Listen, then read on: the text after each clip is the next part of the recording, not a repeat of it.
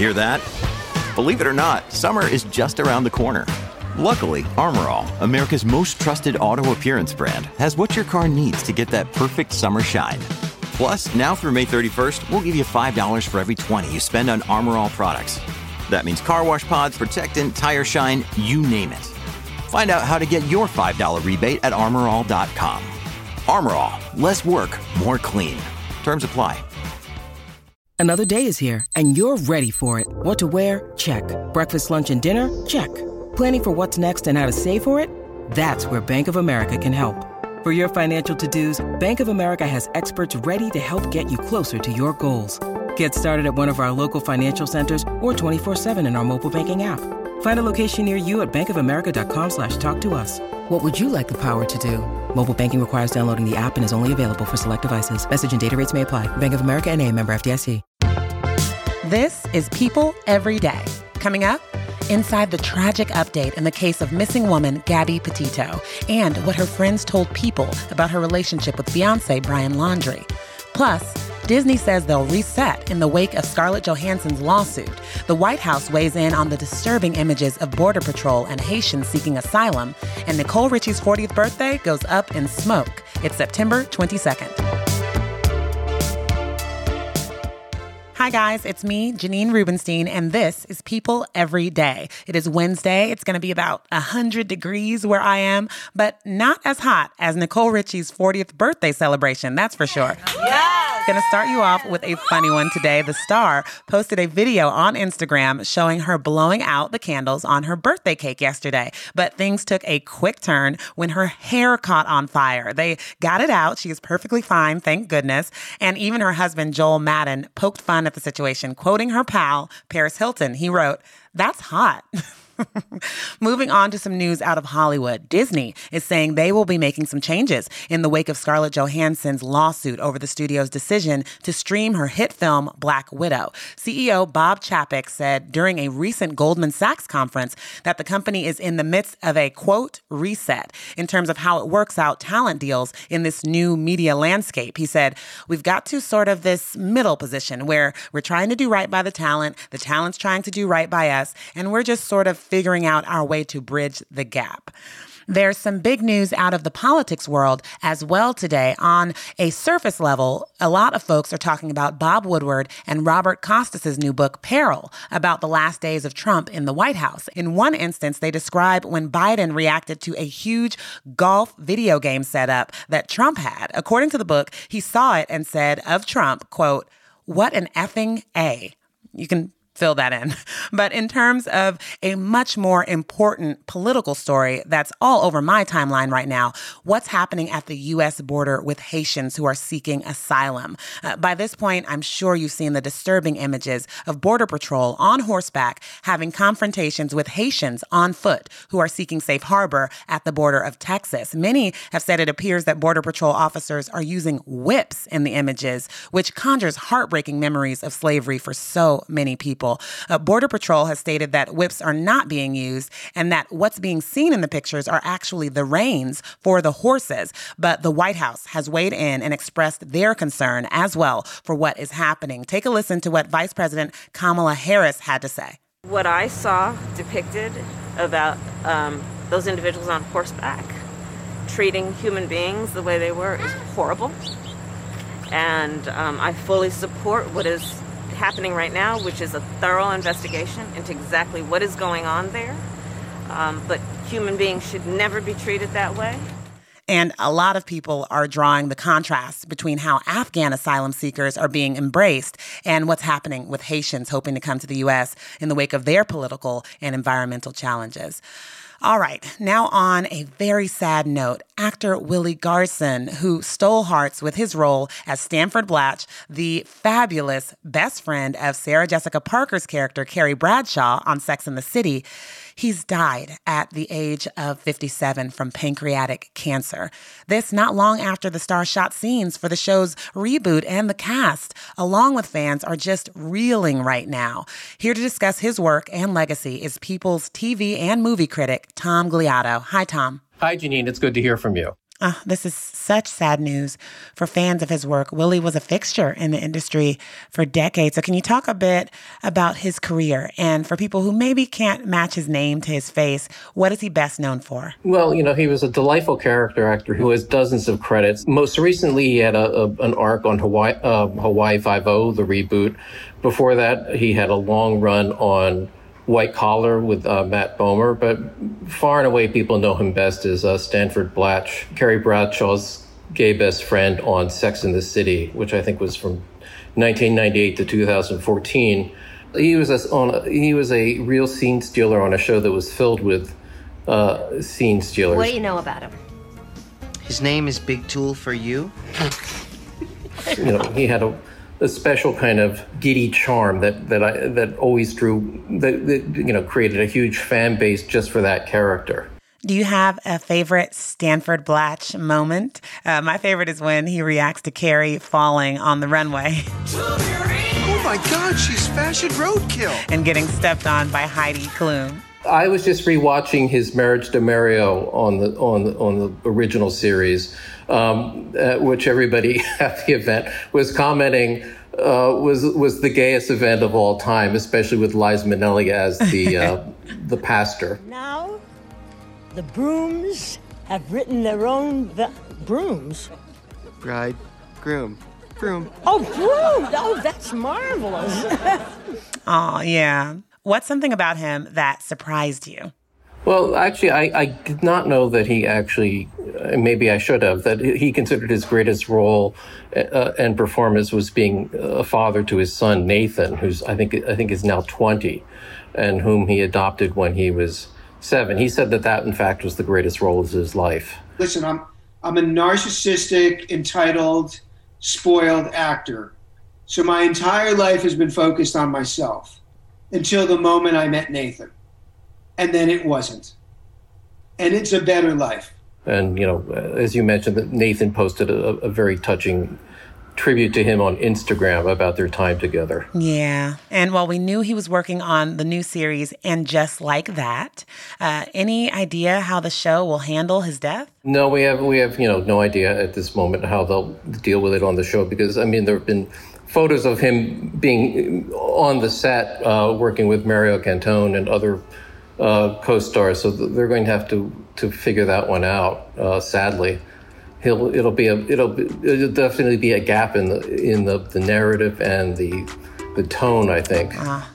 Well, Tom, thank you so much.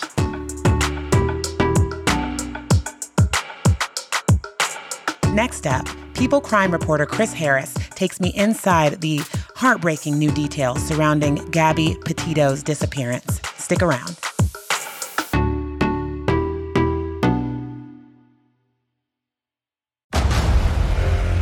Discover why critics are calling Kingdom of the Planet of the Apes the best film of the franchise. What a wonderful day! It's a jaw-dropping spectacle that demands to be seen on the biggest screen possible. I need to go. Hang on. It is our time. Kingdom of the Planet of the Apes. Now playing only in theaters. Rated PG-13. Some material may be inappropriate for children under 13. When you need mealtime inspiration, it's worth shopping Kroger, where you'll find over 30,000 mouth-watering choices that excite your inner foodie. And no matter what tasty choice you make, you'll enjoy our everyday low prices, plus extra ways to save, like digital coupons worth over $600 each week. You can also save up to $1 off per gallon at the pump with fuel points. More savings and more inspiring flavors make shopping Kroger worth it every time. Kroger, fresh for everyone. Fuel restrictions apply.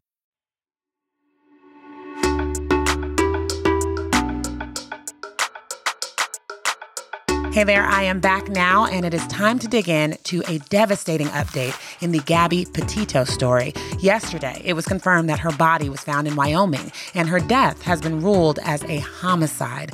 Petito's remains were found Sunday in an undeveloped camping area in Bridger Teton National Forest on the eastern edge of Grand Teton National Park in western Wyoming. This is near where she was last seen with her fiancé, Brian Laundrie, after leaving a hotel in Salt Lake City. Laundrie whom she took a road trip with last month, has been named a person of interest. Her story and disappearance has captured the nation, and our thoughts are with her family. And joining me now to discuss this is People Crime reporter Chris Harris. Hi, Chris. Hey, how you doing, Janine? I'm okay. The story is just so devastating. On the outside, it seemed like they were a happy couple, but things were clearly very different behind the scenes. So let's go back to the beginning and, you know, just update people on their relationship, which began in high school. A few of their friends spoke to People for one of this week's cover stories about their relationship. They are understandably shaken by what's happened, but what did they tell us? You know, they said that the Brian Laundrie that's being, painted by the police, by the media, but by Gabby's family is not the guy that they knew. And they said, you know, they were one of those on again, off again couples. Either they were, you know, doing really great and were sort of the envy of everybody. Like, why can't I have a relationship that great? Or they were fighting and everyone was like, why don't you two just break up already? Like, stop this drama.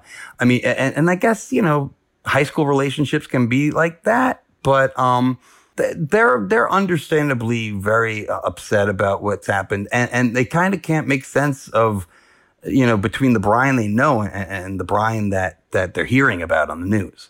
It's so complicated. Another development that came out from this story is a U.S. park ranger, Melissa Hulls, said she spoke with Gabby after she was one of the officers who responded to the call reporting the couple's domestic dispute.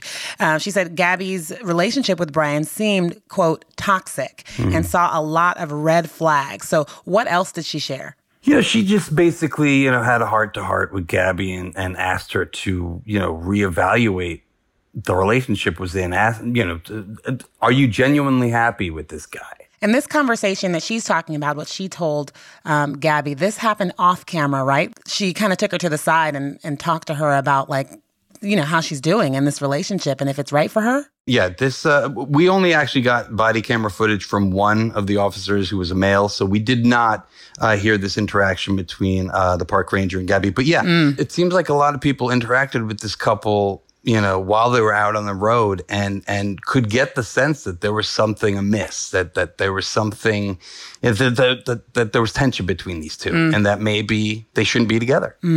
So there are obviously a lot of moving parts here. Where do things stand now in the search for Brian? Because he is now AWOL. Yeah, he is on the run. He has not been seen. There may have been some footage caught of him on by a trail camera, but that hasn't been confirmed yet. They're searching Sarasota County Park, where he allegedly went to go on a hike. They've been searching night and day. They have not found any trace of him. The area that he is in is a very hard terrain to survive in, because there's really not a lot naturally that you can eat. And it's just really hard to terrain to move around in. Swamp. I mean, it's swamp ground. Oh my gosh, this is just the story. It has so many different sides to it, and it is so sad. But I do want to bring up a different thread that kind of comes out of Gabby's story and the coverage of her story. It's gotten so much attention, and there are critiques out there, rightly so, that there are so many other people missing in this country and people of color who are missing in this country that do not get the same level of attention as Gabby's story. And so I want to bring up someone that we covered recently at People and just dig into that a little bit, the disappearance of 25-year-old Jelani Day. So he's a grad student at Illinois State University who was last seen on August 24th, and his family reported him missing the following day. So what do we know, and what is it about this case that caught our attention? Yeah, the family and faculty members at his school, they hadn't heard from him in a while. They weren't able to get in touch with him, so they were initially very concerned. Then his car was found a day later in a wooded area about 60 miles away from where he was last seen. And the clothes that he was wearing when he was last seen were also inside the car. You know, Gabby's story has sort of raised the question of, the media's coverage of various cases and whether it's biased or fair. Gabby's getting all this attention while, hundreds of people go missing every day. But luckily, that kind of criticism is shining a light on these other cases. Right now in Jelani's case, there's very few leads, but the police want answers. They want help. If they want people to come forward if they know anything about what happened to Jelani and where he is. And you were